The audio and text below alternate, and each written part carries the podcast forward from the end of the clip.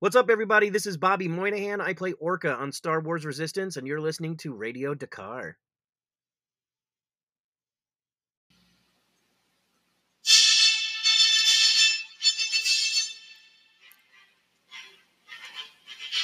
Broadcasting across the galaxy, you're listening to Radio Dakar, a Star Wars podcast dedicated to Resistance, The Mandalorian, and more.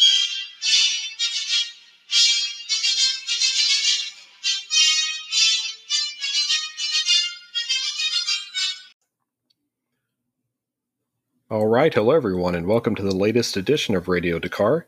I'm your host, Doug Brooks, and this is the season two review for The Mandalorian. We've completed the season after our long wait from season one, and plenty to talk about to wrap everything up. And to do that, I've got a very special guest with me. Uh, if you are an online Star Wars fan, you should know her. Uh, she is a blogger, podcaster, cosplayer, just all around awesome person. Uh, please welcome Katrina Dennis. Hello there. Thank you so much for having me. I'm so excited to be here. You're welcome. Thank you for coming on. I have been looking forward to this. Yay! Yes, I'm. I, I'm very excited anytime anyone asks me to talk about the uh, the Mandalorian. So yeah, pretty ecstatic to be here doing that.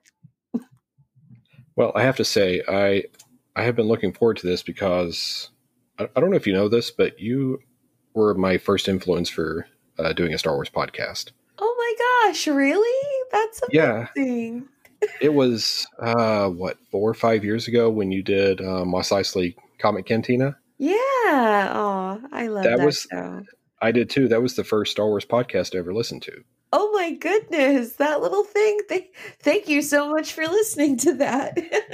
Uh, you're welcome. I don't know if you remember, but I actually wrote you an email and you read it on one of your episodes where I talked about when I got a bootleg copy of Return of the Jedi for my birthday as oh, a kid. Oh, yeah, I do remember that. Oh my gosh. Yeah, that was me. That's awesome. Aw. And we've been friends ever since. Yes.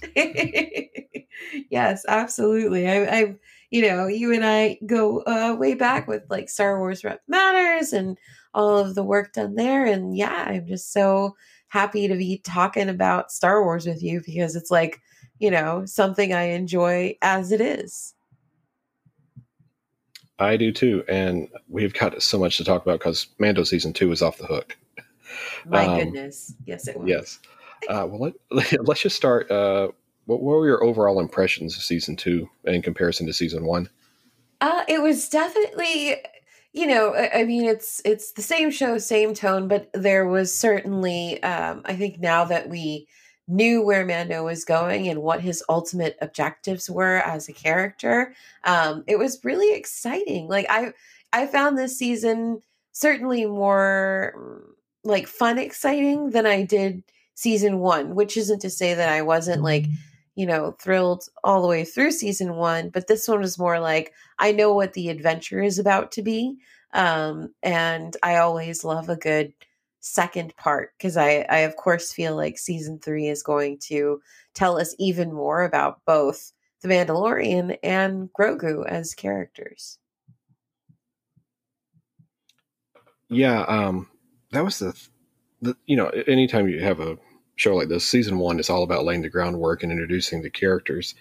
But the way season two just branched out. Yeah, really shook it up. It really did. And it brought us back to the familiar because here's characters we've met before. Mm-hmm. Um, and, and they didn't have to rely on, well, you know, the way Dave and John talked about it, you know, mm-hmm. pulling out the toy box and having, oh, it's not IG 88, it's IG 11. And kind of having their own interpretation of familiar looks and all that. But you know, now they're established, and then we get people we really know about. Yeah. And, and I, yes, I expect season three to be even like more so that way. Yeah, uh, you know what's so weird is I, while I did love uh, all of the cameos this season, like a lot of people have their valid opinions on it, but like I thought all of them worked very well. Um, I didn't think that there were too many. I have my opinions on uh, outside things about those cameos, but as far as stories go, I thought it was really well done. But I also feel like we're not going to get that much outside influence in season three. Like it's all going to come home again. Um, but that's just like my light feeling, just from the perspective of someone who does their best to tell stories. Um, but I really thought that that because like bringing in all of those characters for this season was necessary for the development of the Mandalorian and Din as a character because um I always one of the things I like about the Mandalorian as a show is that like with Din, I can introduce like non Star Wars friends to the Star Wars universe, and they only ever need to know as much as he knows in any ongoing moment. So for him to work as a perspective character and also work as an individual character, he did need these outside influences to bring him into the greater galaxy and the greater narrative that the fans know and that actually are uh, is part of like altering what's going to go on, you know, over the next 20 years. Like Grogu, not to jump too far into the toward the end, but Grogu's ending in this season directly plays into what what we know of the sequel trilogy in some way or another, you know? Like I don't think that Grogu being alive is not going to influence what happens in the future to the Jedi. Um, so I think that this season was all about laying down those cards and like gently setting out those stakes for for Din and for Grogu and for all of these uh, other supporting characters. No, well said. Um, yeah, uh, yeah. Even though it seemed like Grogu had an end to his arc, um, yeah, there, there, there, there's a lot that can be told with him, even if you know he's absent for part of the season. Mm-hmm. Um, you know, we can speculate on that later, but whether or not that involves Mandalore or the Jedi. And, um, you know, if people jumping to conclusions thinking, oh no, Ben's going to take him out at the temple. We, we don't know that, you know. I did yeah. make that joke. I did make that joke on Twitter, but I just, mm-hmm. I don't think it's going to, I, I feel like not only because of, you know, marketing brain telling me that like, no, there's no way they're going to take baby Yoda off of the show, um it's it's also just like i just don't think that that grogu's gonna stick around uh long enough for that academy to even come up from the ground. Like i feel like there's something that's gonna pull him back and it'll have to do with what happens to din in this next season because we will obviously be spending a lot more time with the title character of this show we will, and I, I think I that, hope so. I, I, think so, uh, and that's the thing because you know, you I'm sure you've seen the critiques like, oh, it's not, yeah. the, it's not about the Mandalorian, it's the Baby Yoda show. No, I mean they brought it back to this is about Din Djarin and his journey and, yeah. his interpretation of what does it mean to be a Mandalorian, mm-hmm. and they're sticking to that. So I give them credit for that. And yeah, yeah, Grogu's cute and all, and my kids got like tons of uh, plush Grogu's this Christmas, but but but yeah, it's just it's more than that. Yeah, absolutely. And so I I think that like all the things that happen this season, you know, despite everyone's complaints about like oh this feels too much like an RPG, which I kind of liked, um, or like oh there's too many cameos. I feel like all of that it had it, it had to happen to to you know form Din as a fuller character. Um, so yeah, you know, I, I I'm excited about where he's going in particular because now it's just him. Like he has no one to kind of distract him from realizing who he is as a Mandalorian and what his part in the greater, you know, g- greater presence of Mandalore is. Which has got to be a focus because mm-hmm they have set it up so much with taking back Mandalore and reclaiming it from the remnants of the Empire, yeah. and the fact that he has a dark saber. Mm-hmm. so. Gosh, I I would hate to be Bo Katan right now. It just it's got to be the most frustrating existence in the world, and just like, okay, fine, we're gonna do this mission, but I have these simple specifics, and these need to happen for this to work and they just like none of that happens for her and it's I just love that scene. Like, just ju- uh, uh, I feel so bad for jumping directly to the end of the show, but I love that scene where like he comes in and he's got Grogu and he's got the dark saber and he's got Moff Gideon and he looks just exhausted. Like everything about the way Mando is walking, he's just so tired. And you look at Bo and she's like simultaneously also very tired, but now it's like, are you kidding me? Like, like this, I made specific requests. You guys had one job and you messed it up for me. she has had her quinceanera ruined like 86 times and she just needs to get that freaking sword. So yeah, I I I love the I love the cameos in this season um, because of that. I uh, and this is me saying I loved Katee Sackhoff and I loved uh, I really loved seeing Mercedes Varnado or Varnado, aka Sasha Banks, um, as Koska Reeves.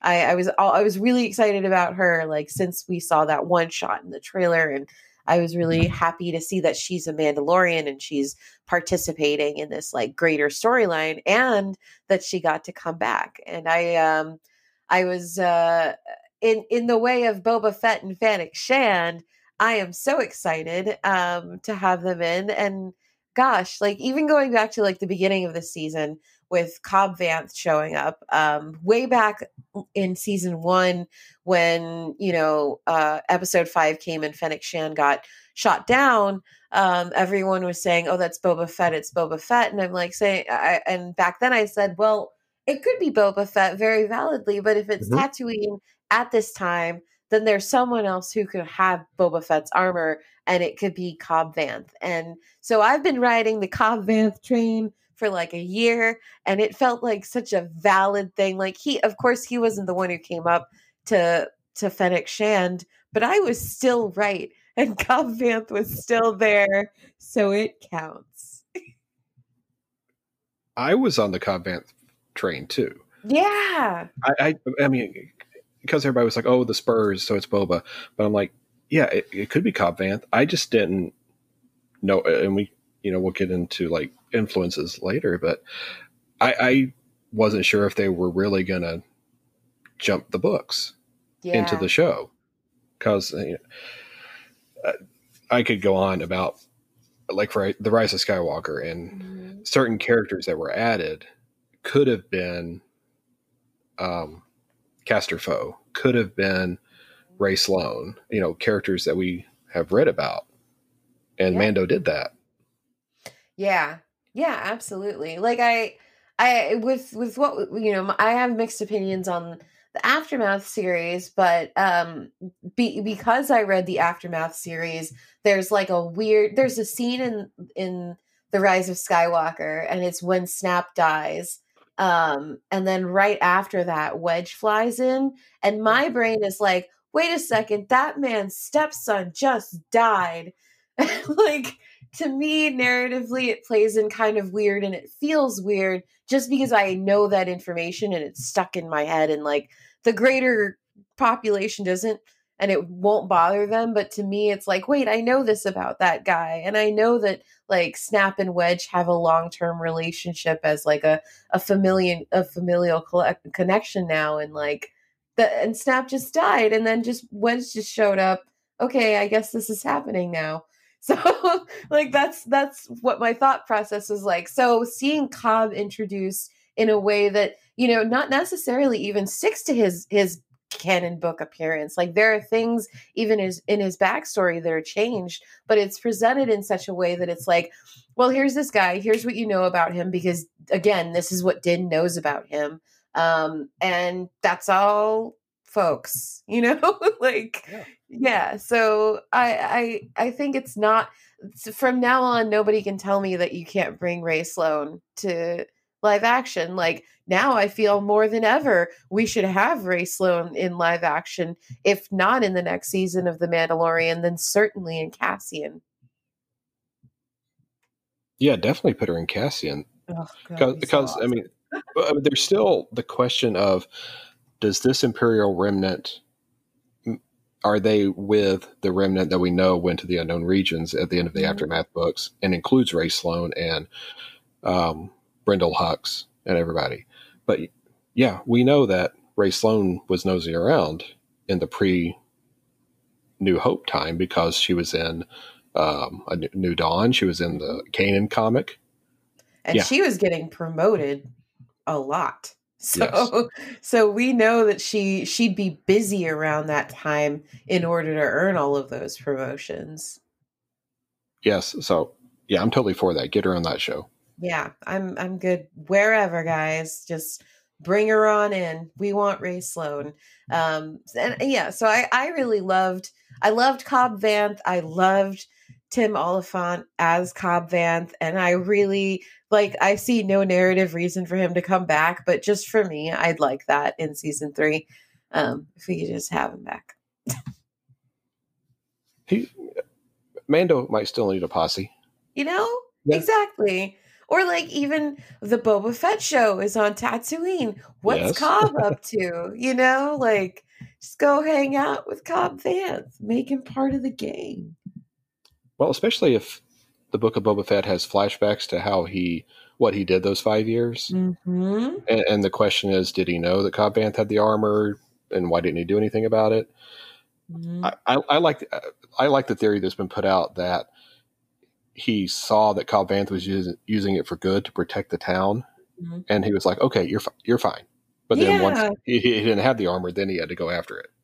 Can I just say I feel like I'm pulling this everywhere and I'm so sorry, but can I just say that I I love and I know this has been a big topic of discussion, but I love what this show did in such a short time in such a meaningful way with Boba Fett. Oh, me too. I I thought it was so and it's it plays so well with not just the you know because again if you're if you're just a movie fan which is totally cool um you only know Boba Fett as a silent killer. But if you're an animation fan you have this deeper understanding of the Boba Fett that was going to show up in the Mandalorian you know? Like you you knew him as a as a kid you knew him as a teenager you saw him uh, get together with Bossk and Dengar and all these other bounty hunters and slowly become, you know, this come from being this frustrated orphan to a young leader um, who was actually not that bad at his core. Like more than once, he showed up to help people. Uh, I hate to even name this on air, but he was in Dark Disciple to help take care of I forgot whether it was Ventress or Vos who needed saving at that time, but somebody did, and he came to help. And he there are moments we see very often in Clone Wars where like he's just a kid who's trying to do his best in the world and and you know he becomes a, a man trying to make his way in the galaxy. And i see that boba fett who was a teenager in uh this performance in the mandalorian so clearly and so vividly and to have it brought to life by Temuera Morrison is just the icing on the cake, you know? Yeah, uh, I didn't know I needed him to play the role that badly until he actually did it. And and uh, you know, Disney Gallery season two just uh, came on. Just to I, I could watch him be interviewed and be on set all day because you can tell. You can tell he's so passionate about both the Jango and the Boba roles. Yes. and yeah, it, it, it was so funny. Um, you know, uh, the Empire Strikes Back certain point of view book came out recently, and after I got through all the bounty hunter stories, I went back and watched the bounty episode of Clone Wars. Yes. One of my Um, favorites. Yeah, and you, you mentioned when he was teaming up with Bossk and Dengar, Mhm. and so then it was like that week that he came back on the Mandalorian, and I'm watching his performance. I'm like, Temuera Morrison is playing an adult Daniel Logan. I mean, Yeah. it, it all just comes together so well now. It's a seamless I I think honestly it may be at this point like at this point we don't have the Obi-Wan series yet, but it may be an uh, one of my best like multi-actor character depictions. Like many artists collaborated in a way on uh, uh, bringing this character to life. And so, yeah, I gosh, I I can't I can't even ima- uh, imagine like an adult Boba not performed by Tem, you know. Um, and this is not to say that Daniel Logan didn't make a fantastic young Boba because he did, and he's always going to be the young Boba that like I grew up with with uh, in Clone Wars. So yeah, it's just it's nice to see like how many different talents can pitch into the, to a character and make the story so cohesive in this like subtle and like you know seamless way. I I I agree. Um, and and the cherry on the top was the scene in the last episode with him and Bo Katan, where where her head snaps around as soon as she hears his voice, mm-hmm. and she's like, "Oh, it's a clone." I mean, and, and, and that's the question: Did she know already about Boba Fett? Because she had to know about Jango. Yeah. Well, uh, I mean, because of Almec and you know him being a jerk, but um, yeah. but Uh, I mean that was just so perfect because you know for for those of us who grew up with just those first three movies, it it was yeah just we didn't know anything about Boba Fett. You know, I had all the speculation, but now all of us are so ingrained that he's a clone, and this is the first time it's addressed in live action that yeah he's a clone and other people have to deal with it. Yep. Yeah, and I think you know, of course, Bo doesn't know the intricacies intricacies of his cloning or what Jango meant him to be, but he is uh visually because of his time in the Sarlacc pit more than anything else. He looks like a clone would at that time. Like he's, Mhm. you know, his he, he's older. You know, uh, by that time, most clones. I forgot which book it was uh it was quoted and might have been Tarkin or something, but there were uh clones who were basically the only ones that were still alive and working for the empire were like you know swabbing bridges and stuff you know they were janitors they were super old Yeah, So- I remember in Lords of the Sith. there like, it at, is yeah at least yeah at least one clone was one of uh, the imperial guard and, and the red guys um Mm. and, Yeah. and, and, and i keep thinking uh, like he could always play an old man rex in uh, the Rex, ahsoka yeah. series. Who who else is around that joins the crimson corsair? Who's that? Is it fives? No oh no um oh the the clone that was frozen yeah uh, the for all clone that was frozen. i, I Mm, cannot remember it it wasn't fives i can't remember his name though. Because yeah. there was because there was um i remember people thinking he might show up on resistance yeah didn't.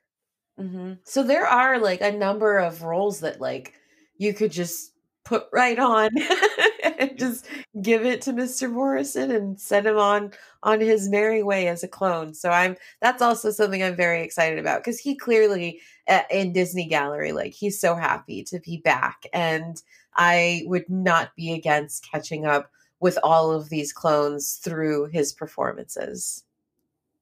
yeah i would love that hmm and um, well, I mean Rex and oh, which I can't I can't remember who. uh, You know, Rex had his two buddies. Which one survived uh, the siege of Lothal? Uh, because one one died. Which one lived? Was it Wolffe who survived? I think so. Yes, it was Wolffe. Okay, so yeah, he might be around too. Yeah.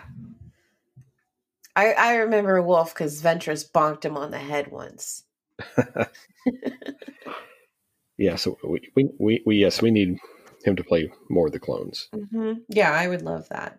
Yeah, sorry, I, I fully derailed us. I'm like looking No, it's fine. at the outline and I'm like, well, so sorry. No, no, that's that's.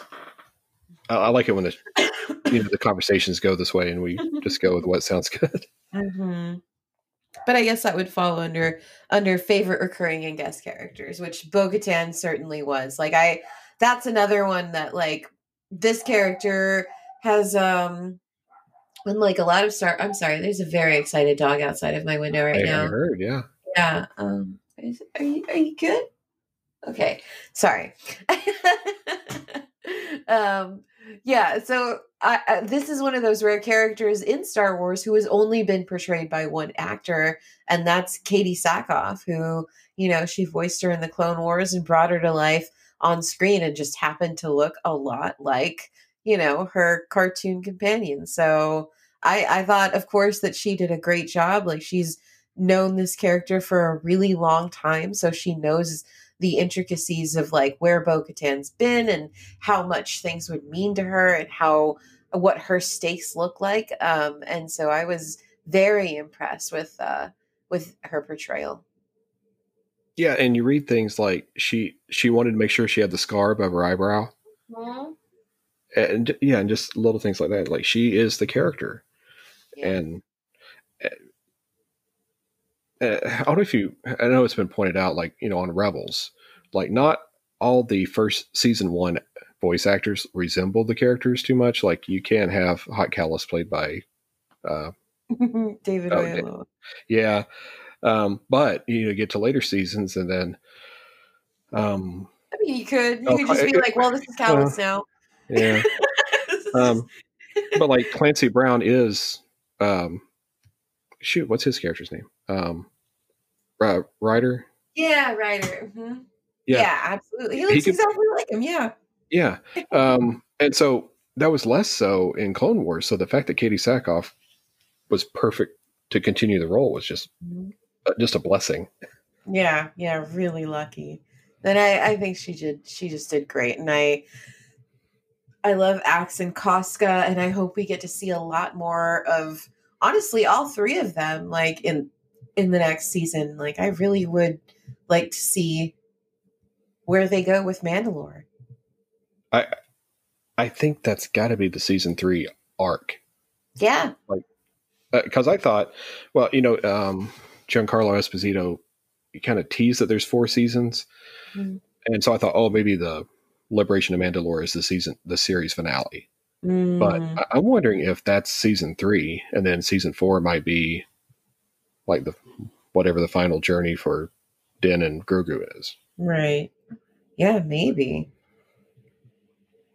And credit to uh, Mercedes Varnado for being a good liar because she said she wasn't coming back this season. yeah. Get, get him in the finale.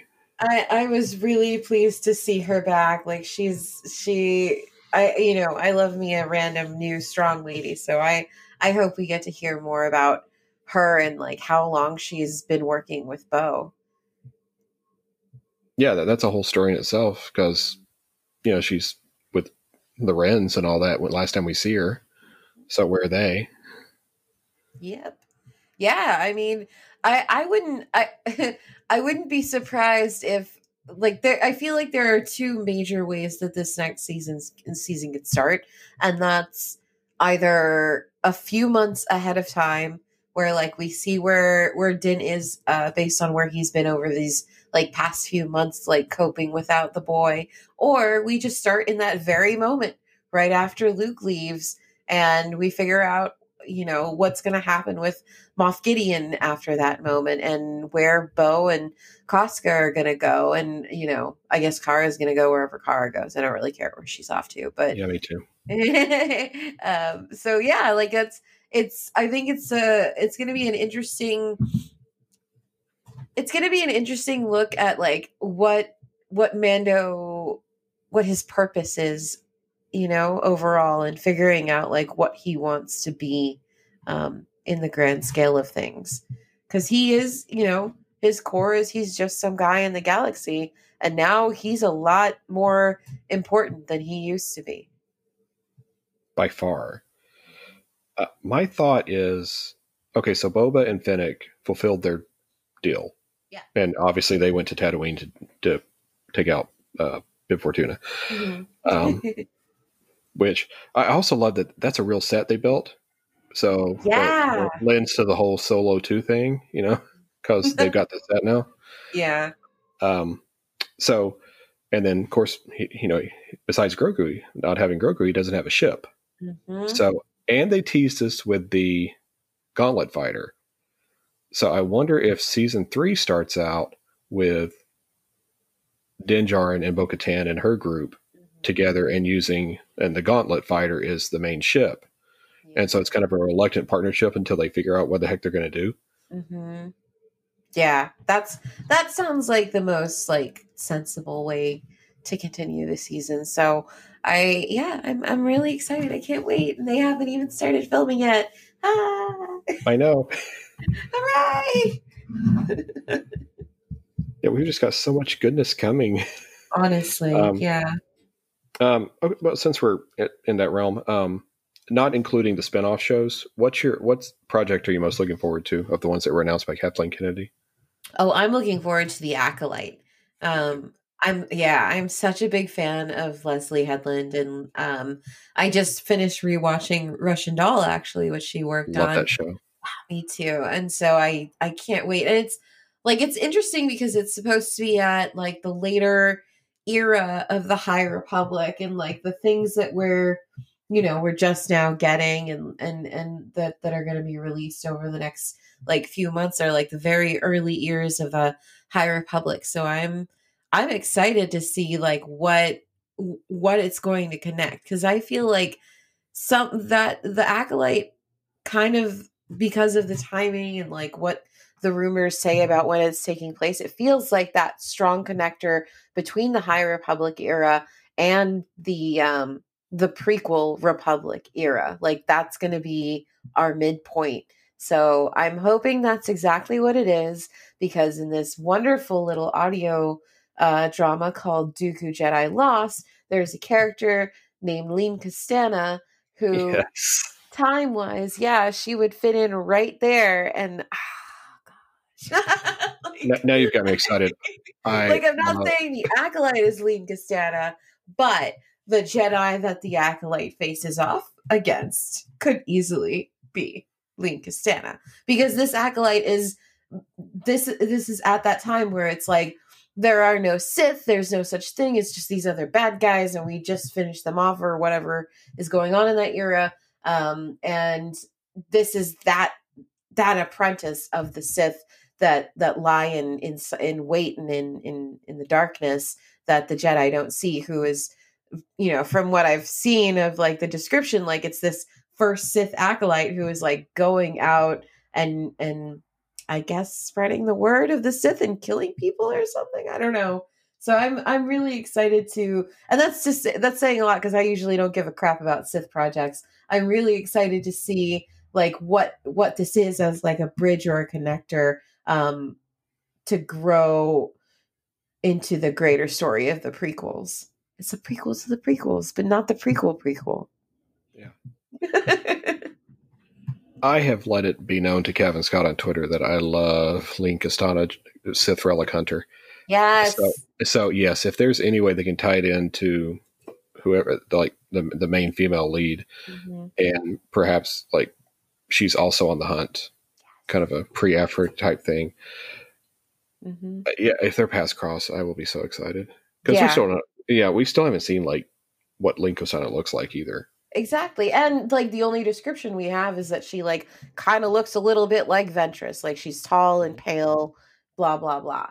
Um but I that also brought up that's in that same book um Yoda mentions Master Trennis who uh, is either related to or is Keeve Trennis from the High Republic. Um, Yes. And he says something like, "Master Trennis, what a sa- what a shame, what a great loss." because this character appears in the Hall of the Lost 20, who are all of the Jedi that have left the order for, you know, any reason or whatever. That you know, it's not specified.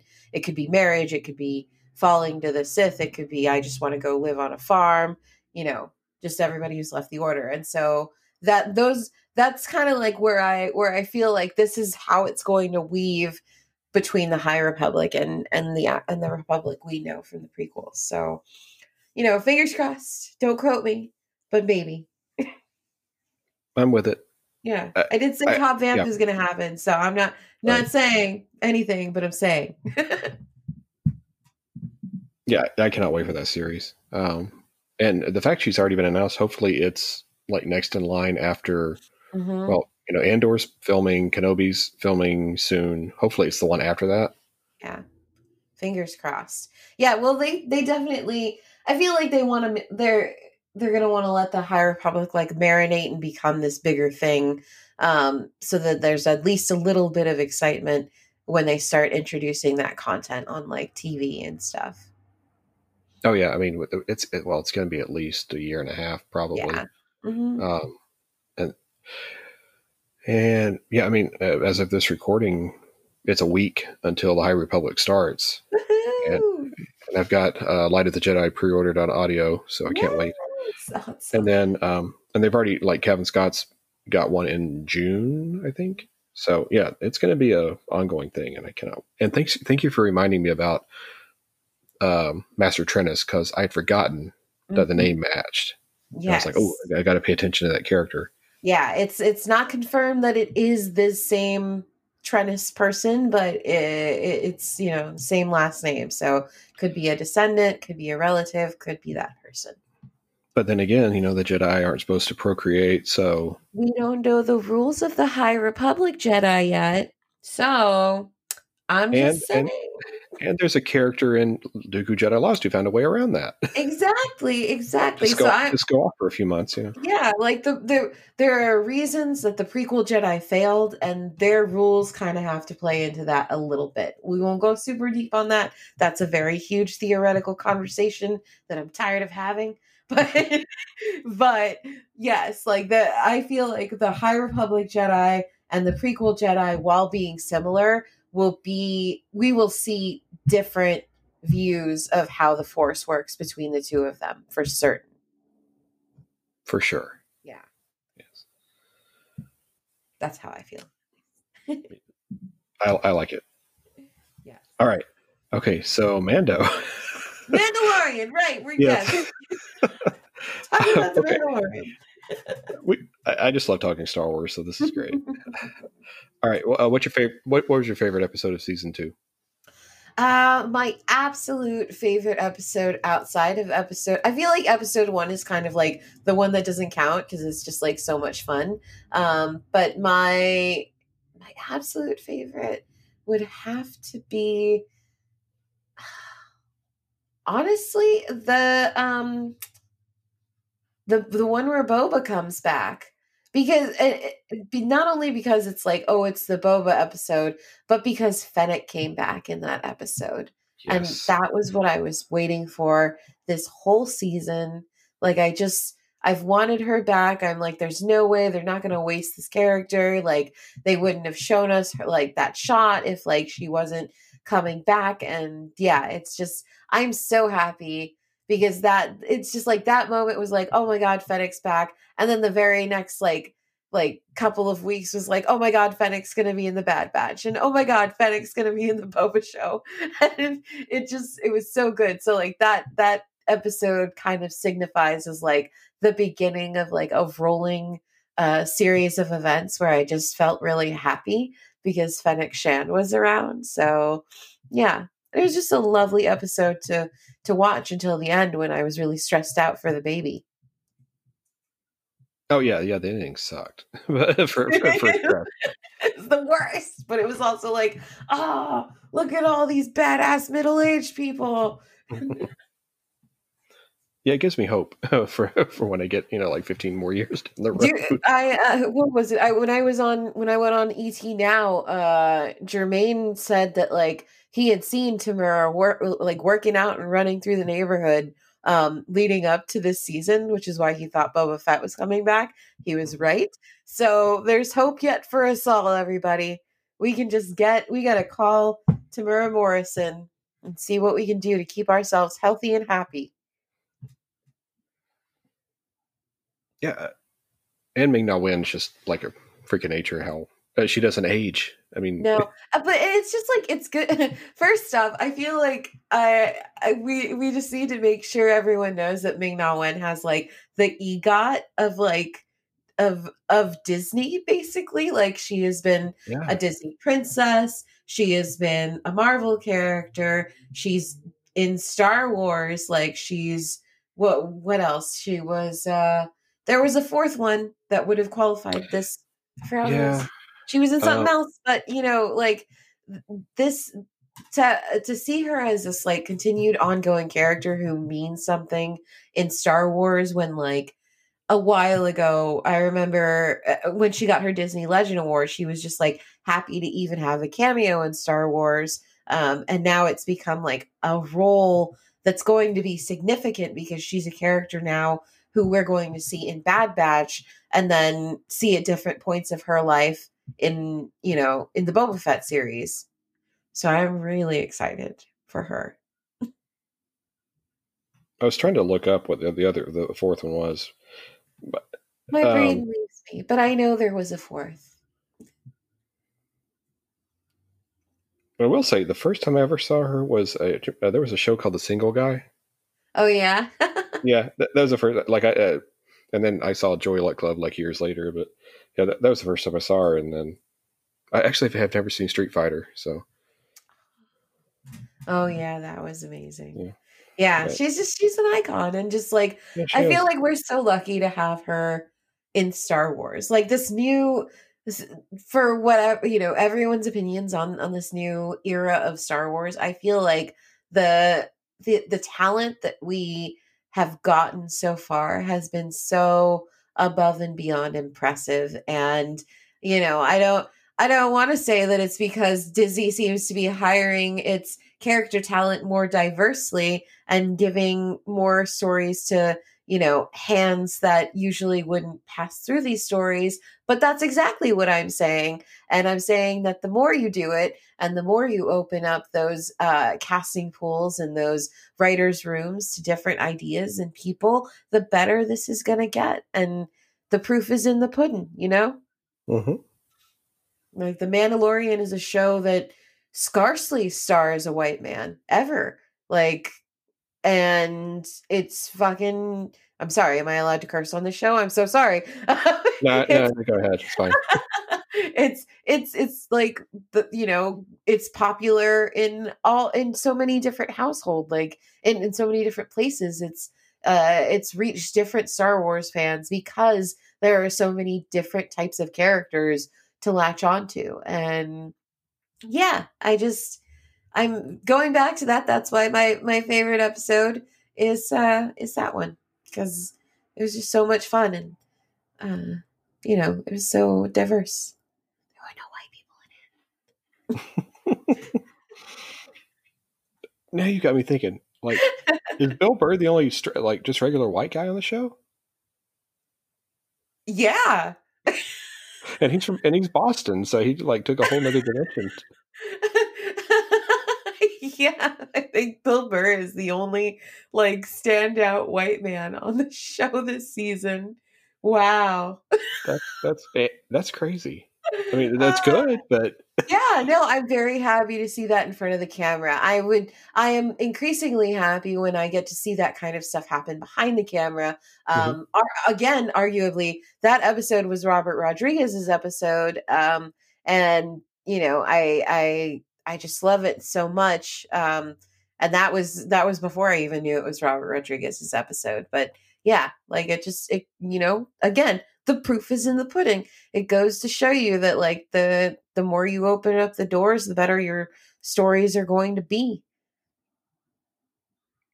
Yeah, I mean, look at, I mean, I, whether or not he co-wrote season one of season one's episodes, this season had the first live action Star Wars written by a black guy, mm-hmm. and I mean, and I mean, er- uh, I don't know if you'll mention it later, but the the mess hall scene.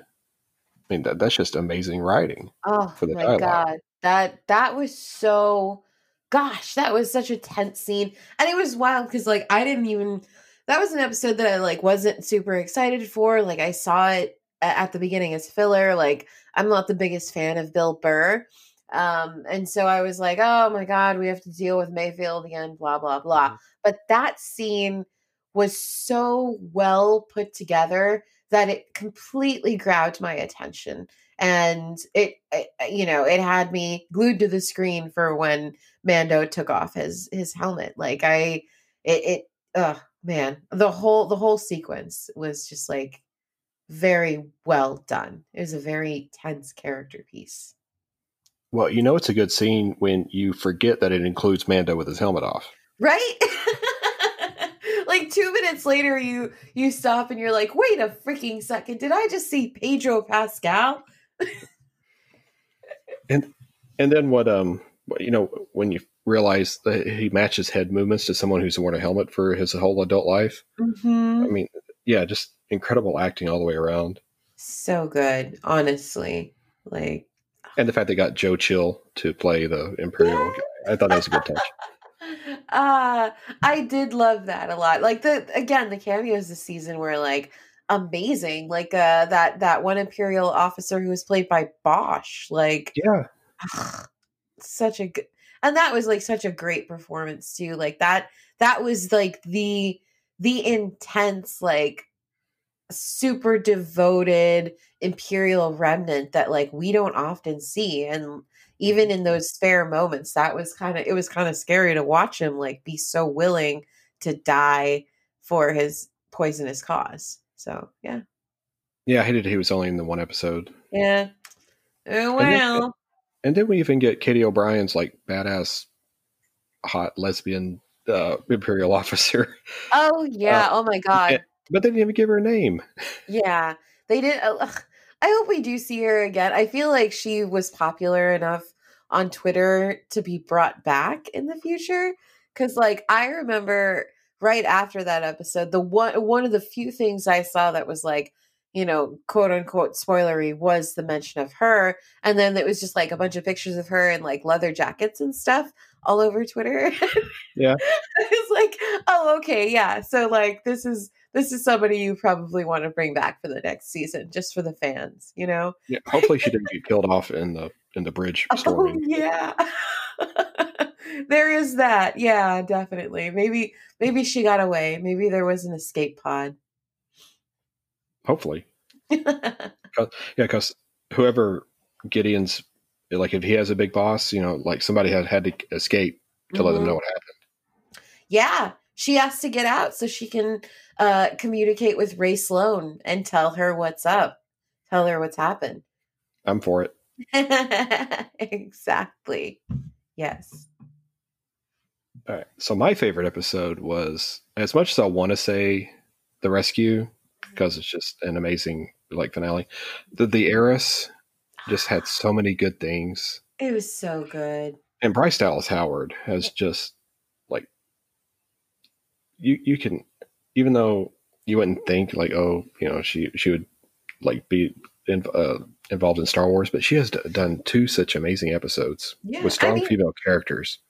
Yeah, like I, I feel like even even if it it it wasn't a question of like her Star Wars fandom, it's it's her upbringing. Like she was raised within the you know within the space where like her influences would have shown her everything that influenced Star Wars. So she knows the language, you know. Oh yeah, well, just like on Disney Gallery again, you know, she's talking about like, oh, because it's a water planet, we've got Mon Calamari, we've got Quarren, just Mhm. like, and you could tell she wasn't having to like, no, what are they called again? Yeah, exactly. yeah, it was just natural for her. Yeah, yeah. But, so of course it's the Bo-Katan episode, uh, which is awesome in its own right. You know, we have Frog Lady and Frogman reunited, um, and uh, the fact she did the whole reentry thing was an homage to her dad directing Apollo thirteen. Yes, I loved those. I like the moment I saw those shots, I was like fangirling because it was just, it was such a nice little like homage to put into her dad, and you know that that nice little like bridge because he had directed a Star War and now she has directed her second Star Wars. So just nice. I I hope we get a lot more stuff with Bryce Dallas Howard at the helm because she obviously, like I said, she knows the language. Like she knows what we want. Well, she can direct solo too yeah, exactly. with more Qi'ra. Or, or like a Crimson Dawn. Yeah, do that. Oh my god, a Crimson Dawn series. I want her to direct the story that ends with Qi'ra marooning Maul on Malachor. That's what I want. I'll write it. Oh yeah, that's right. We don't know how he wound up there. yeah, no, that's my that's my hard theory. It's just like Qi'ra trapped him there. She dropped him there, she took his business and she left. Like that's that's what I'm that's the only outcome that makes sense to me. Works for me. Yeah, because he wasn't going to tell Ezra I was tricked by some girl. He just no, he's not going to bring that up in conversation. Uh, let's see. Okay. Yes. All right. So she's down for that. Um, I'm trying to think of what else. Are, like the thing about the Heiress, it was the first episode of the series that made me think.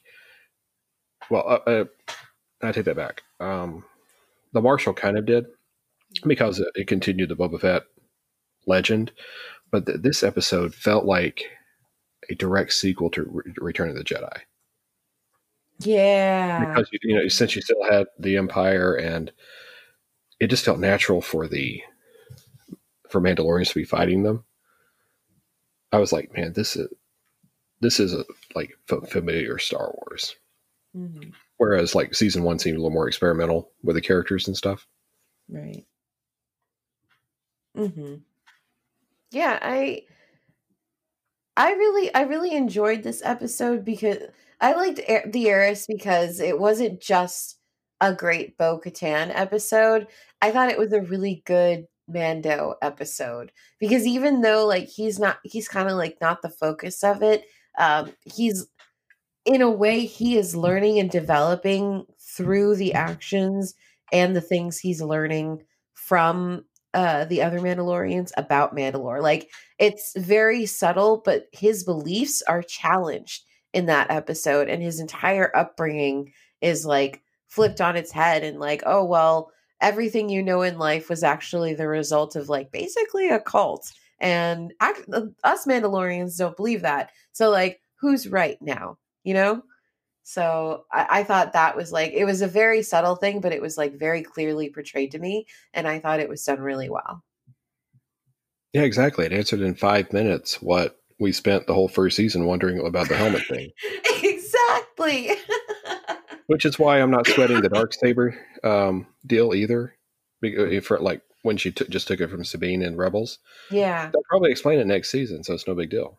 hmm Yeah, there's I forgot who said it when I was on the Geeky Waffle. I think it was either Mo or Brie or Waffle, but um somebody had brought up that like there's a very specific reason why she's not taking it this time. Like that rule could have stood uh the whole time uh but she took it from Sabine last time and things went wrong and so she wants she wanted to take it rightfully this time and like it, it because she didn't like it's now a problem for her um but yeah i'm sure that's again yeah that's something that like just like the helmets it'll be like something that's very quickly and easily explained next season i feel like a lot of big questions in star wars are things that like can get wrapped up within like the first five minutes of a movie. Like Oh yeah, because because all the questions that fans ask and this is i feel like this is kind of me sounding a little bit elitist but i promise i'm not trying to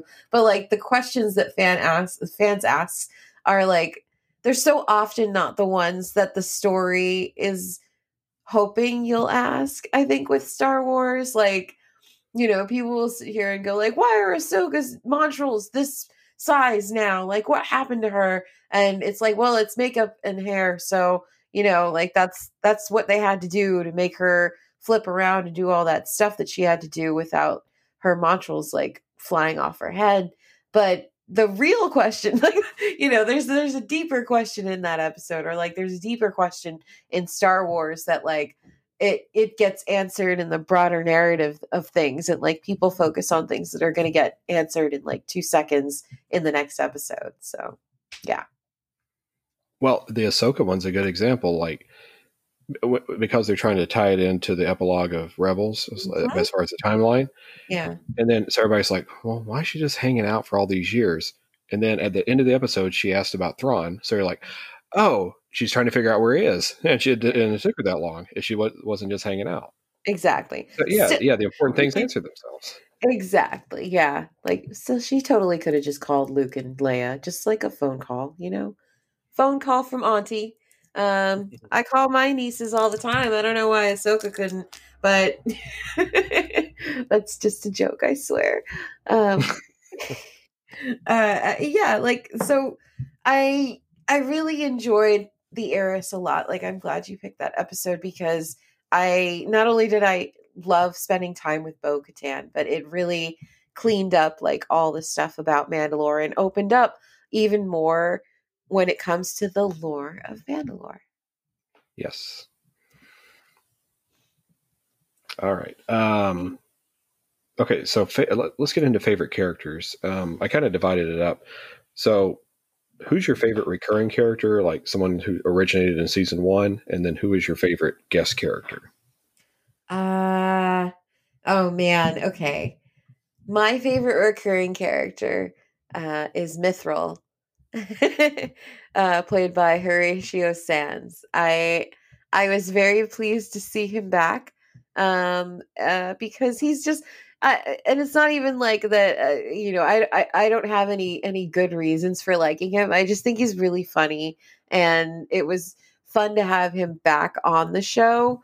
Um, so he's he's certainly like my favorite recurring because it's like why is he here oh wait you know what who who who tops him more than anyone else i would say peli motto um because i love amy sedaris and i was very excited to see her back you know more than once throughout uh these two seasons. Um and I, it was just like really nice to have her in the same episode that cobb vanth was in. I was in such a good mood that day. Um and then my favorite guest character uh I guess it would be Boba Fett. Like he very narrowly like beats Bo Katan in the guest character realm for me because uh I you know love him. So yeah. And then I think the the ultimate in between those two would be Fennec Shand because technically she's a recurring character because she came back, but technically she's a guest character because she's going to be in the uh, Book of Boba Fett. So, yeah. I, I, I accept that. Yes. what about you? Uh, my favorite recurring is Moff Gideon. Yay! A, a lot of it, and Love him. you know, longtime listeners to the show will know I, I just like go on and on about how much I love Giancarlo Esposito from you know Breaking Bad and Once Upon a Time and um, Revolution. I mean, he's and I like oh um when there was nothing better to do during lockdown, I watched um, Do the Right Thing, and I mean, he's he's been so good for so long, and then he comes in and plays this character who, like, when he showed up, like I, I figured he'd be like the big bad who gets killed off at the end of season one, and then he shows up and he's turns out he's ISB, so he knows everything, and he gives that monologue where he like tells you who all the people are. Mm-hmm. I'm like, this guy is awesome. And then at the end, he doesn't die, and and he's got the dark saber. So he had to spend, you know, ten months figuring out why he had the dark saber. Yeah. And then, and then this season, he he uses it to threaten babies, and and just the way he play like changes his emotion to play with people. Like he was trying to be Mhm. so sympathetic to Din Djarin when he was "Oh, I, I got what I needed. You can have him." Just go, you know, go, go your ways. And then, of course, and then we finally get the badass fight where he's got the dark saber, yeah. and and, and the fact that he had a good, like, you're thinking when he, when he was describing in Zoom videos this summer, like, yeah, I broke a lot of dark saber props fighting. I'm like, who is he fighting?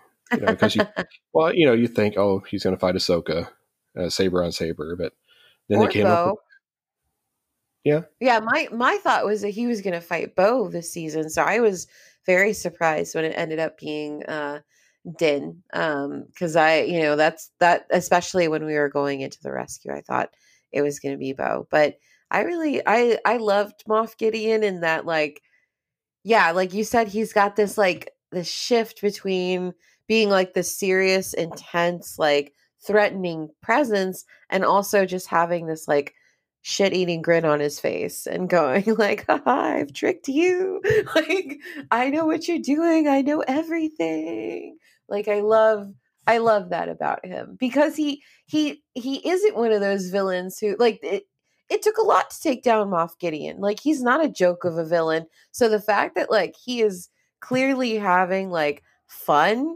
makes him in a way to me not only entertaining but even more dangerous. Um and so yeah like he's definitely icon yeah, and then his final thing this season is playing Bo Katan and Din against each other. mm-hmm. exactly and he's still alive, and so he and Pershing will be stewing in some prison. Yes. Uh, Until yeah, Rae Sloane comes and breaks him out. Gotta just- Orth- Orthron? Orthron just gonna put these things onto the universe and see where they go. I'm actually wearing my Moff Gideon shirt that I got for Christmas. My wife got it for me. sick. Oh, yay! Kudos It was to the the, one- yeah, it was the one that he was wearing uh, on one of the Mando Mondays. Oh, I love that. Oh, nice. Um, and as far as guest guest characters, and and we've already talked about why uh, Cobb Vanth, Oh, yeah. just because they went there and brought in a book character. Yeah. And he's just that whole performance was just so charming. Like I wanted when I when I thought of live action Cobb Vanth, I wanted a super super stereotypical cowboy. I wanted him to be a bit of a himbo with a heart of gold Mm. and I, you know, cuz he's kind of a dangerous dude in the books and uh he's a little he's still dangerous, he's still clever, but he's a little bit lighter in the uh in the TV depiction, and yeah, God, he was Yeah. everything I wanted. Well, he is not unattractive. Yeah. he was not hard to look at. and uh, like uh, as Kevin Smith calls him, Tim Ollie Fantastic. Yes, exactly. I would subscribe to his Tim OnlyFans. Uh, I, you know, I don't. I, I was trying to think. Like, I haven't seen a lot of his movies, so I was trying to think what I, have actually seen him in before now. Um, because I didn't watch. Um, what was it, Deadwood that he was in? Yeah, Deadwood. Yeah, and I haven't. Um, and I, you know, I remember when he he did Hitman and he was bald for that one. I'm like, hmm he looks better with hair. I'll say that. yeah, yeah, Um, he's great. but and yeah, and you're right. They it didn't match the book description of how he got the armor, but that could be just him, you know, making himself seem more heroic in the. You know that he he bravely gets mm. away from the town and Yeah. buys the armor. You know, Yeah, I I mean again, I like I feel I feel like maybe I'm not as attached to like the idea of not retconning Star Wars. Like if it doesn't work and something else is going to work better, then do it. You know? Like I strongly encourage uh retconning things that happened in books, particularly if they're the deaths of iconic female characters. I greatly greatly suggest retconning those. So things like Cobb Vanth kind of give me hope, you know? so you want Ventress in season four? Yeah.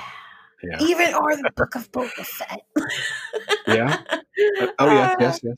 That would be Yeah, awesome. Just bring back Auntie from the dead. It's been so long since I read the book. uh, Like I forgot how definitive the death was, but yeah, bring her back. Sure. Is It's- is it's- a Night Sister death really definitive? No, Like that's the thing. Like f- Talzin quote unquote died and came back like two or three times. So like uh, mm, it's not super definitive to me. All I'm saying. On a side note, what do you think about the theory that the magistrate is a night sister? That's pretty cool. It, uh, I was thinking about because people were like, "Oh, she doesn't look like the Night Sisters," and I'm also, but I was also thinking about the Night Sister from the um, Ewok movies. Um, the first Night Sister we're introduced to in canon looks and dresses very much like the Magistrate. Um, she's a human. She has like dark feathery clothing. Um, so yeah, I mean, like it's a cool theory. Like I wish they would be very clear about that because they have not been clear about anything having to do with the Night Sisters ever.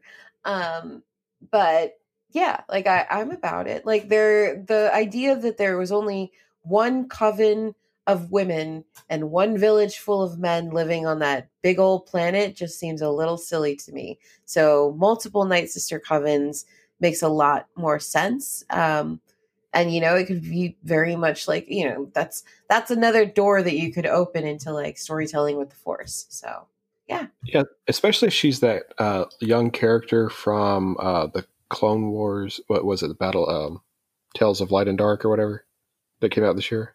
oh oh um, may, may, maybe I don't maybe that's her. Yeah, like I Yeah, because that was the one original story, and you because I remember listening doing listening to the audiobook, I'm like, where's this going? I don't remember this from the episode. Mhm. So Yeah. maybe That's interesting. I need to reread that one. that was that, that was a surprisingly good book. I liked yeah, it. I was. I liked it quite a bit. I want to listen to the audio version where Sam Witwer reads the Maul monologue. Oh, he is. It's it's good. Very exciting. All right. Um. All right. So moving on. Um. What are your top three moments of the season? Mm, this season, for me, the absolute top three moments were when the first one was uh, when Grogu, when Ahsoka was testing Grogu, um, and he, you know, he did his thing and he like floated the, the ball over to himself after after Mando helped him, and then Mando came over and like congratulated him and like psyched him up and said good job. And that was a that's like my first favorite moment from this season. I mean i have like a million favorite moments from before that but rank wise that is like the first of my favorites. Um the my second favorite uh was not just when boba fett came back but when he introduced Fennec Shand and specifically when he said she has like the gun trained on you, I was like, oh my god, it's Fennec. Like I she I didn't even have to see her. Um Yeah. so I was thrilled to see her come back. Um and then my my third favorite was uh Bo Katan's um first appearance. I was so excited to see not only like her but other Mandalorians who were with her and clearly not part of um the the uh, covert that Mando came, Mando came from. Those are all good. I like that. Yeah.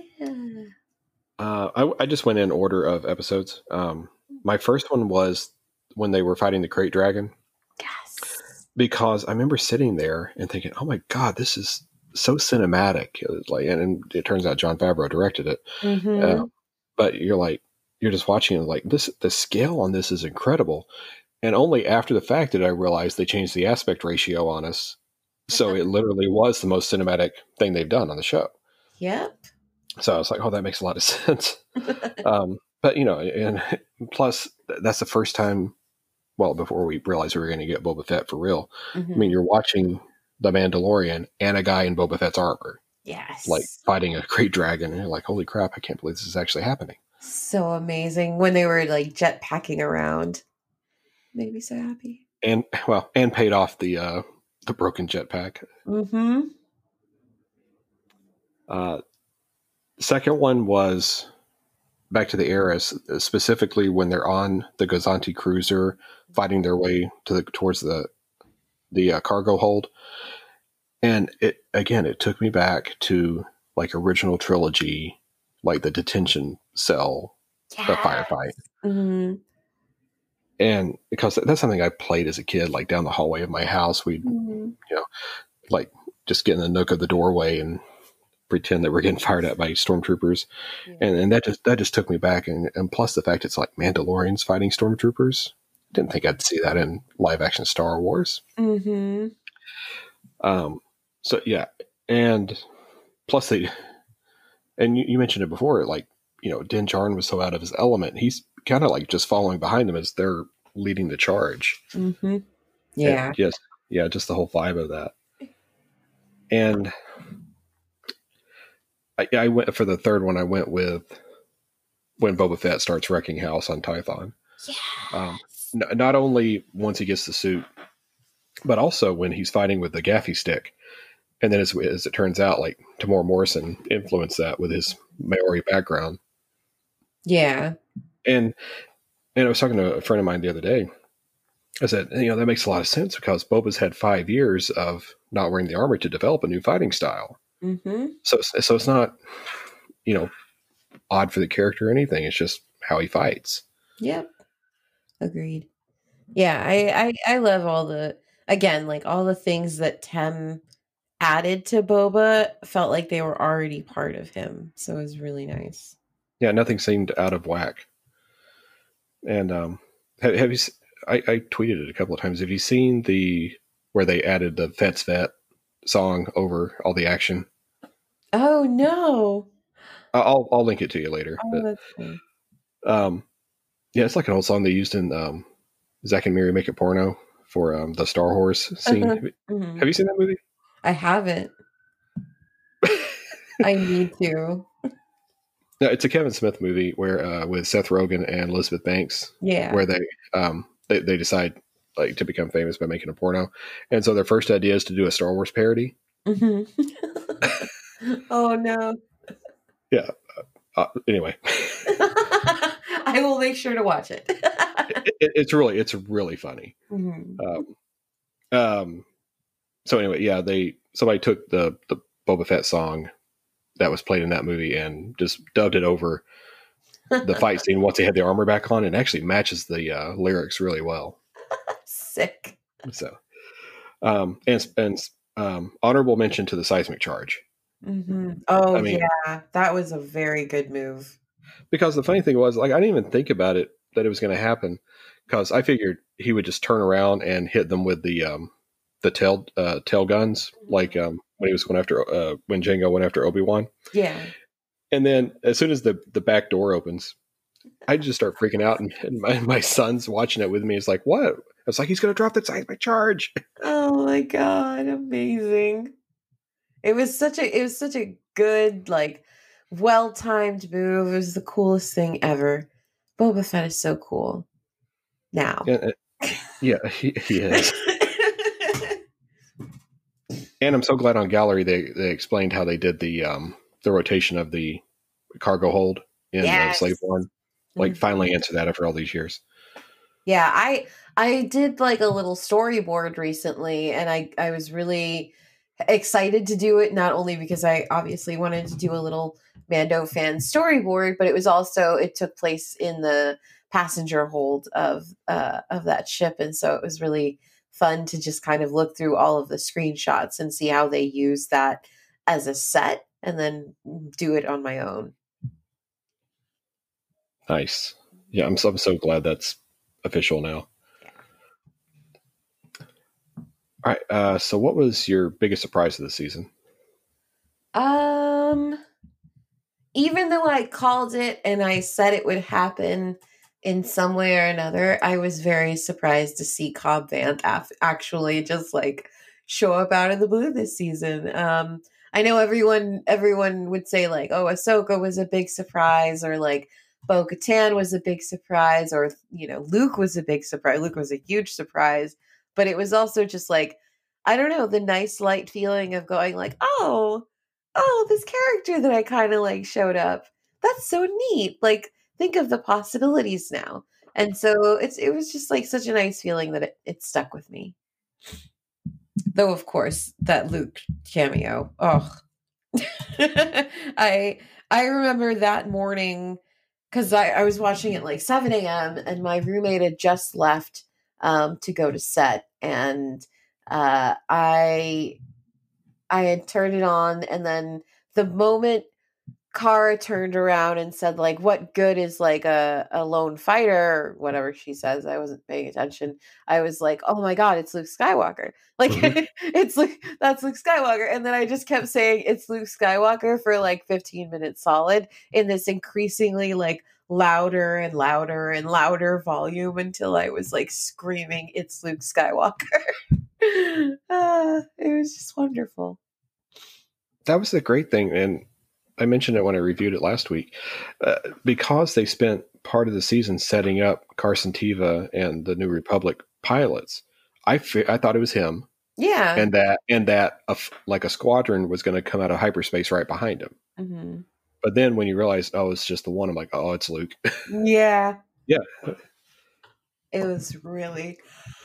Oh, sorry. Um, but yeah, It's like I, I'm, what are you doing? I'm the one on Eastern time. I know. I usually I'm I'm I'm such an old person. I'm like always like in bed by like 10 and all that. So um but yeah, I I, I would still say even though that Luke Skywalker thing had me screaming, Cobb Vanth was my biggest surprise.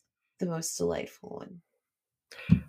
I will say, like all the cameos or the characters they brought over from other like animated slash live action media, Mhm. it made it, it wasn't fan service. It made sense. Yeah. It, it, of course, he's going to run into Bo Katan if he's looking for other Mandalorians. Who will lead him to Ahsoka? Who will clue him in to maybe contact Luke? Yeah. Um, but yeah, Cobb Vanth was the leap of faith to do the books. hmm So yeah, no, works that's really well. yeah, it did, and he, he needs to be back. yes, I want more more Cobb Vanth material, please. Yes. Um, my big surprise wasn't that Fennec came back because you figured she had to. Mhm. It's that she became such an important character and is now going to be on three different shows. Yay! When is my Fennec Shand Black series? When? Oh, it's got to be. I, have heard, I've heard rumblings. I think she's coming up. Woo! So exciting. Yeah, I got to have her. Got to have her on my shelf. Yeah, absolutely. Yeah, I I agree. All right. Um, so uh, you know, I told you beforehand we'd talk about like favorite influences. We've already talked about aftermath and how, um, you know, uh, well, not not only Cobb but just the fact in the siege Mhm. when, um, like, if you have the subtitles turned on, the droid gave tons of background information Mhm. on the New Republic, and can you know, and backed up the fact that Chandrila was the capital of the Republic at the time, Yep. and that's straight out of aftermath too. So I, so the fact that you know they're calling stuff from there, um, and I know there's one thing we want to talk about, but is there any other media that you noticed influenced something in season two? Mm, outside of the the one thing we want to talk about, um, I, uh, you know, honestly, a lot of it was just like s- things that were kind of strings that tied to Rebels and Clone Wars, um, just throughout the season in like very subtle ways. Uh, but I honestly, I kind of just want to talk about what we were talking, what we were going to talk about, which is Star Wars Uprising Yes, Um, let's get into it. a beautiful little mobile game that saved my life when I had to um, ride the subway and and buses a lot. Um, so I I was and there's so much of it. Um, Aftermath and Uprising are like very present in these narratives because not only is Burnin Konn brought up um, when it comes to Mayfield's past, uh, which is a a major player in in the Anoat system in uh, in Uprising, and it shows up in Aftermath. Um, but also, even the the the murder droids are are next phase developments of the the droid enemies that you have to face in Uprising. So I just I oh, I was so pleased. Oh, there was also um before we go on to Uprising, I will bring up uh, the HK units that are are later versions of the HK units from the Old Republic games. So that was really Oh yeah, I was really excited to see an HK. Wish it were sassier. um, I didn't have anything else. I just wanted to talk about Uprising. Yeah. Oh, I loved. I'm still heartbroken over Uprising being shut down. Like I know in my heart of hearts that like like the gaming world wouldn't have found it like too much of a an impressive game. You had to grind a lot, but I really loved the story and that grinding was worth it if I got more more story and I really wanted to see what the complete like narrative was. There was also there were two characters that um appeared their their story is later told in another Star Wars book, but another Night Sister shows up and she's buddies with this Wookiee. Um, and there are just so many like little threads from that game that like could easily become big stories in the Star Wars universe. And yeah, I miss it very much. I don't miss Yeah. Though. You don't miss what? I don't miss uh, what is it? Is it Hutta or Nar Hutta in Uprising? Nal Hutta? Oh, Uh, I think so. Because Yeah. I just remember, because yeah, since it was in the Noite system, you started on Burnin Konn, you did Hoth, you did Bespin, and there was that one. It was like a smog planet where everything was kind of yucky. Oh yeah, yeah, yeah. I forgot what that one was. Yeah, Um, but I remember when they added Bespin, it was like the second update. that was I big. thought I, I thought for sure it was going to lead to like to tie in how Luke's saber uh, wound up in Rey's hands, you know, oh yeah, maybe that which is. the, which they are addressing it in the comics. But yeah, I thought that, that would be part of it, like when you're down in the bowels. mm-hmm, mm-hmm. Oh yeah. Oh, I miss the Bespin levels. Dang. Oh, it was beautiful. it was a really well designed mobile game like people don't talk about how impressive this game was because because it was a grinder like you know um you basically had to like your gameplay was, was very repetitive but like the storytelling in this game was so good and like it it's no surprise that like it is because Alexander Freed who wrote uh Shadowfall and and the Alphabet Squadron also worked on this game so Yeah. Yeah, and we only found that out recently. At least I did. Yeah, yeah. He he said so on Twitter when I brought it up. Yeah. Yeah, I saw. I, I saw him respond to you, and I'm like, "Holy crap! I can't believe he did that." And it makes a lot of sense.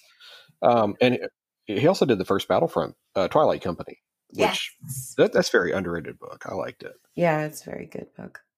Yeah. Um, yeah, so, yeah. So the the story was pretty solid, and um, like anytime they mention uh, the Iron Curtain, mm-hmm. where um, oh, because the Imperial boss in the Anoat sector was trying to like say no, the Emperor's not dead. Yeah. You know, they, they kind of like put a like a not a literal curtain, but just like an information block so to keep the systems under control. And so you're trying to like go through the game and get allies. Yeah, it, yeah, it was repetitive, and I think the reviews said so, but it, it was fun. And then you know there'd be weekends where you just kept storming uh, star destroyers to get equipment. yeah, exactly. I But just the game. Yeah, me too. But just the fact, y- yes, and they mentioned Burnin Konn in uh, the Believer, and then the whole video of the Death Star in uh, in the Cobb Vanth flashback. That is straight out of the game. Oh yeah, absolutely. So yeah, Uh, I, that reminds me of the, the the I had this thought where it was like like there's all this footage of the Death Star bro- like blowing up like who took it? Like who stopped and was like let me get this shot. Yeah, that's true. Like the whole thing about there being a HoloNet Right? is, is so subtle. It's like, yeah, who's doing the filming? exactly. Who are the journalists on the HoloNet? Like who's programming this? Like who's who are the executives that decide what goes on the HoloNet and not, you know? Who how does the rating system work? Like I need to know. Is it the internet? Is it cable TV? Is it something else? What is it? Well, and that was um, one neat thing about Queen's Shadow by uh, E.K. Johnston. Mhm. when Padme first becomes a senator, and there's all, like all these uh, these smear campaigns on the Holonet for. Mhm. Yeah, they, we need more of that to like explain like how that works. Someone help me out. Like But yeah, you just imagine like one of the Mhm. maybe one of the Mon Calamari cruisers had their backup camera on, and and they just got the shot of it exploding. oh, this is gonna look so cool. Hold on. Either that, or it was the Freemakers.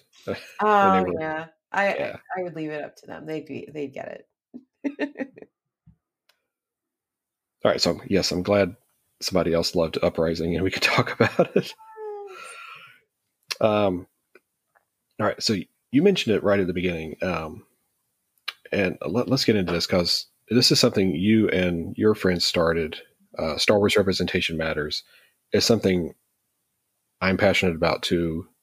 Uh, it, just if you don't mind, just talk about like how that started, and like elaborate more on what its influence in Mandalorian has meant to you.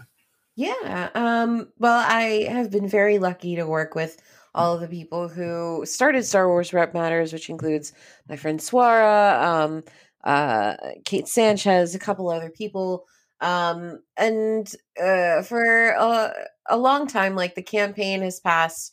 It's you know, it's it's basically that's what it is. It's a campaign to uh, to point out, not necessarily point out yeah, to point out, uh, to point out where Star Wars could, you know, do better in the in the areas of like, you know, uh, equity and diversity and like who you hire behind and in front of the camera and how it affects the story and what kind of story you're trying to tell, especially a story like Star Wars, which is not only a story about hope but also about revolution uh, about you know conquering and beating fascism um, and you can't have the same white faces telling that narrative because that's it's not their experiences are not the same as you know more diverse more broad experiences um, so th- that's that's kind of where the the campaign came from is we saw and my friend saw something missing in Star Wars, and we love Star Wars so much that we started saying like,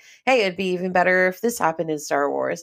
And uh, over the course of like the past, you know, decade, we've seen that uh, increasingly um, writers' rooms are opening up to more diverse writers. Uh, the director's chair is now open to women and people of color, which you know never happened before in Star Wars. Um, and and it became less of an excuse over the years when it wasn't just oh Star Wars is made by George Lucas. It's you know now Star Wars is made by hundreds of people you know like we we have a story group we have the animation uh, branch of star wars we have people writing star wars games individuals writing star wars novels all this media is an opportunity for different voices to become part of this amazing saga and this legacy that we all love so much that inspires us so much. Um, so that's where that came from.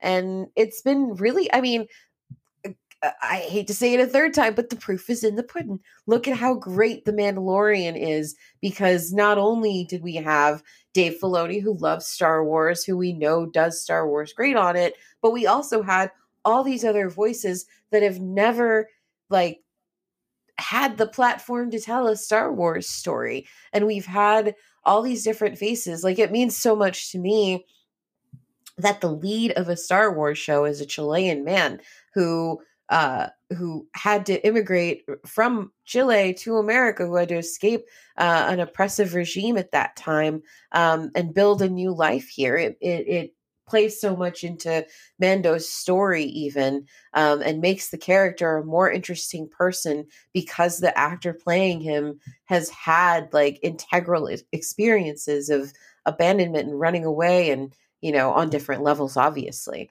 Um, but yeah, like I, I think throughout the season we saw how strong voices uh, from you know different mouths could change Star Wars in this radical and beautiful way.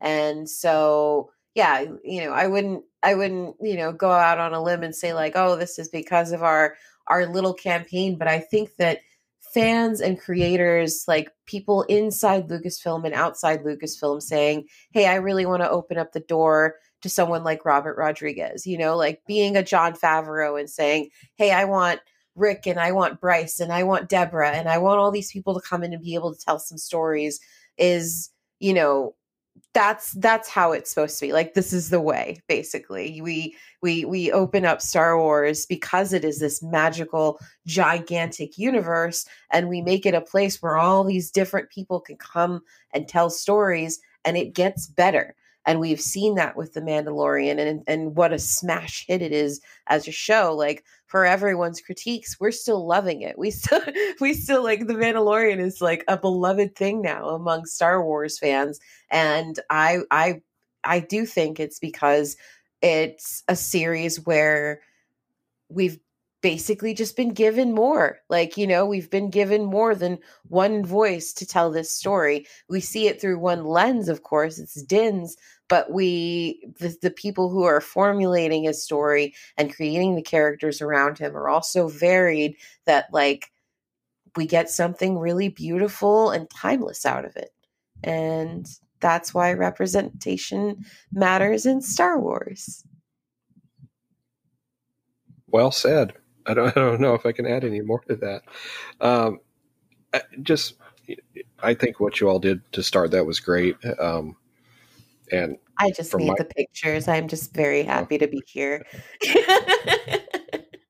Well, uh, just from my perspective as uh, just a middle-aged white guy, I I just think it's important as my kids are watching Star Wars to see that like at, at, at, least what you see on, on screen yeah it is it is everybody it's men women of all different colors genders sexual orientation mm-hmm. abilities uh, just that it yeah it shouldn't just because when I, am growing up you know it's like just the white guys and the one girl and the black guy mm-hmm. um, you know it's more than that and I, I just want them to see that and to understand that all the friends they have of different backgrounds are can can do Star Wars. Yeah. Star Wars is for everyone. It is. All right. So, yes, uh, thank you for talking about that because I think it is important. Thank you. Yeah, I, I I love I love it when our galaxy gets a little bit bigger. You know. Yes. And more to come with, you know, like some of the creators they've announced. We're, we're getting our we're getting our first woman directing a movie. Yes, so. I'm so excited. I can't I can't wait. You know, Deborah Chow is coming back for Obi-Wan and like you know, she didn't direct any season 2 episodes, but if she did, I bet you hers would probably be my favorite cuz her episodes are my favorites from season 1. So They're they're outstanding. Absolutely. I, I, Obi-Wan's in good hands with her. Yeah, absolutely. Um but this has been a an awesome conversation. Uh, so uh, let's let's kind of wrap it up. We've already really done our season three predictions, so let let's end it with. So you know, it's been announced mm-hmm. uh, that the, the spinoffs, Rangers of the New Republic, and Ahsoka, and then also Book of Boba Fett, are going to go concurrently with Mandalorian, but also culminate in some big event, mm-hmm. which they didn't give any more details than that. So, what is your thought on how those series will tie together in that event? Huh. Well, this is a it's the New Republic era, right? So there's got to be something that ties all of these shows together, and I think it is either an object or a person. Um, we haven't been given outside of like, you know, Star Wars Bloodline and a couple other novels, we haven't really been given a lot of like events that occurred in that era that were like, you know, uh, altering to the galaxy in any way. Um, but that also means that there's plenty of room to like have those events because, you know, the galaxy is very large and like characters in the sequels clearly don't know exactly what happened in different parts of the galaxy throughout history because of propaganda and sheltering and all that. So, um, yeah, I, I honestly I think if if it all ties it together, there's going to be an occurrence or a person, and I will go out on, on a limb and say Grogu, who will have some kind of trouble or have some kind of thing that they have to overcome and all these like shows and teams and people will come back together. Because what it seems like is that all these these shows are like that are especially the ones that are branching out from the mandalorian are characters that have inter- interacted with din and with the baby. Um so i mean if anything it'd be coming back to them. So yeah i don't know. I think that's it. Or or um the return of mandalore which would kind of be big news. Here's my guess. Mm-hmm.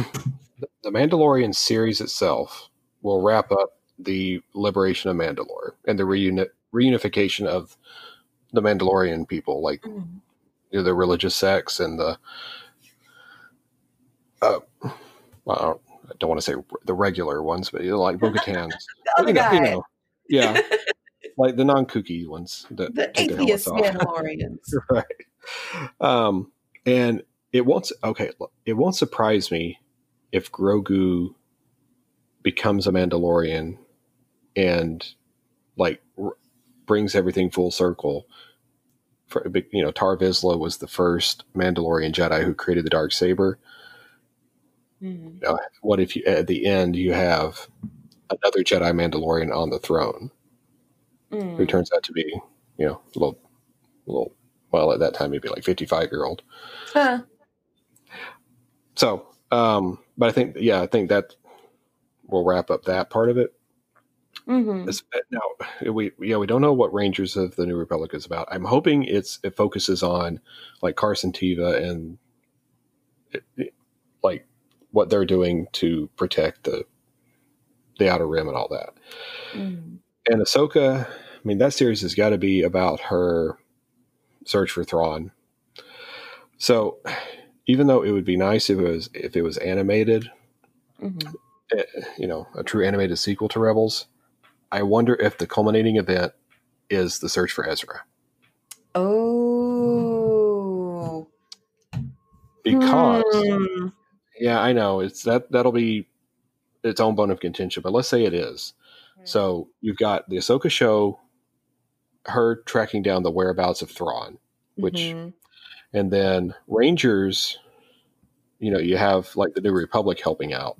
Mhm. Um, and then, well, if if the Liberation of Mandalore is in season three, you've got to introduce Sabine.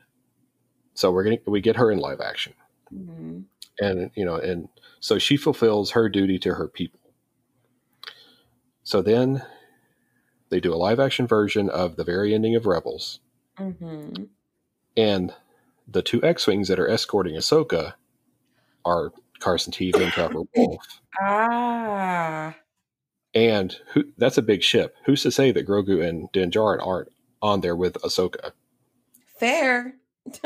So I mean, this is just total speculation, but I can see everything culminating together because you have these characters from these all these shows come together Mhm. to go off on the search, and it's like a two uh, like a four episode or a two hour event, Mhm.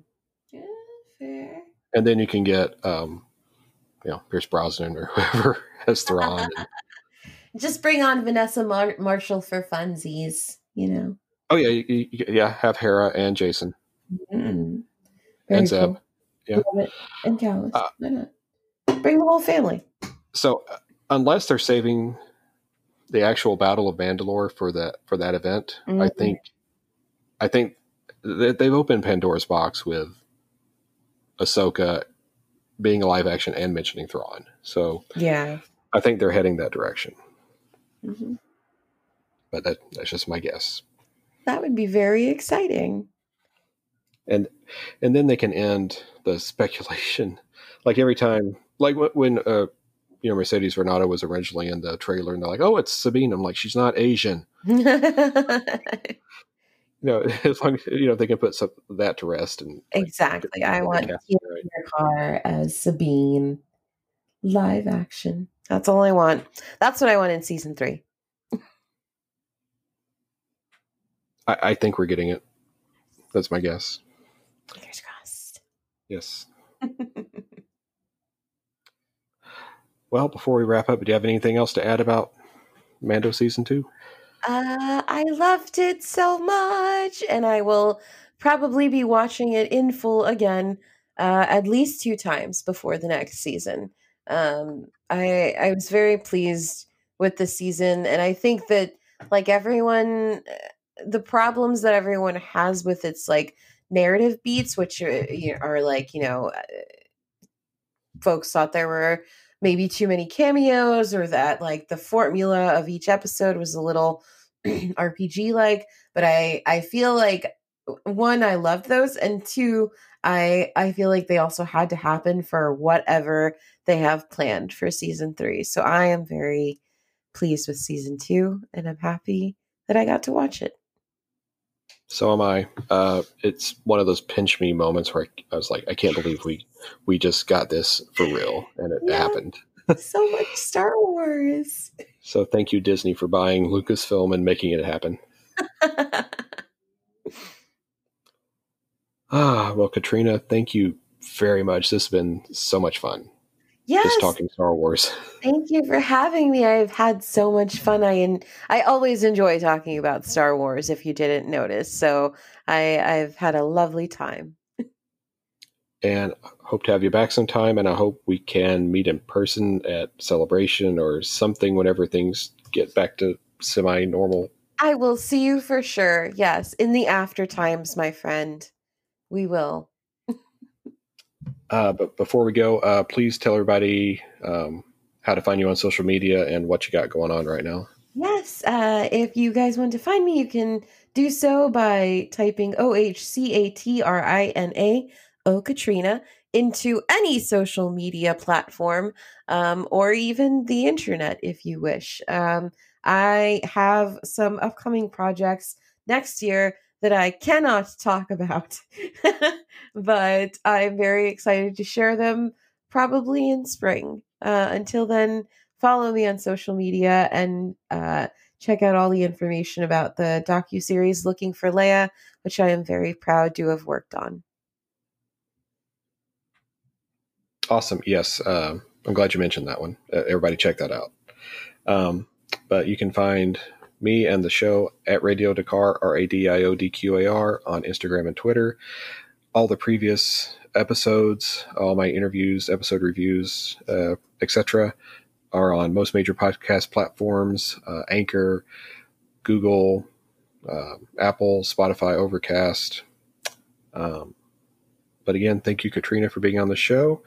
Thank you, everyone, for listening. And until we meet again, may the force be with you. The force be with you.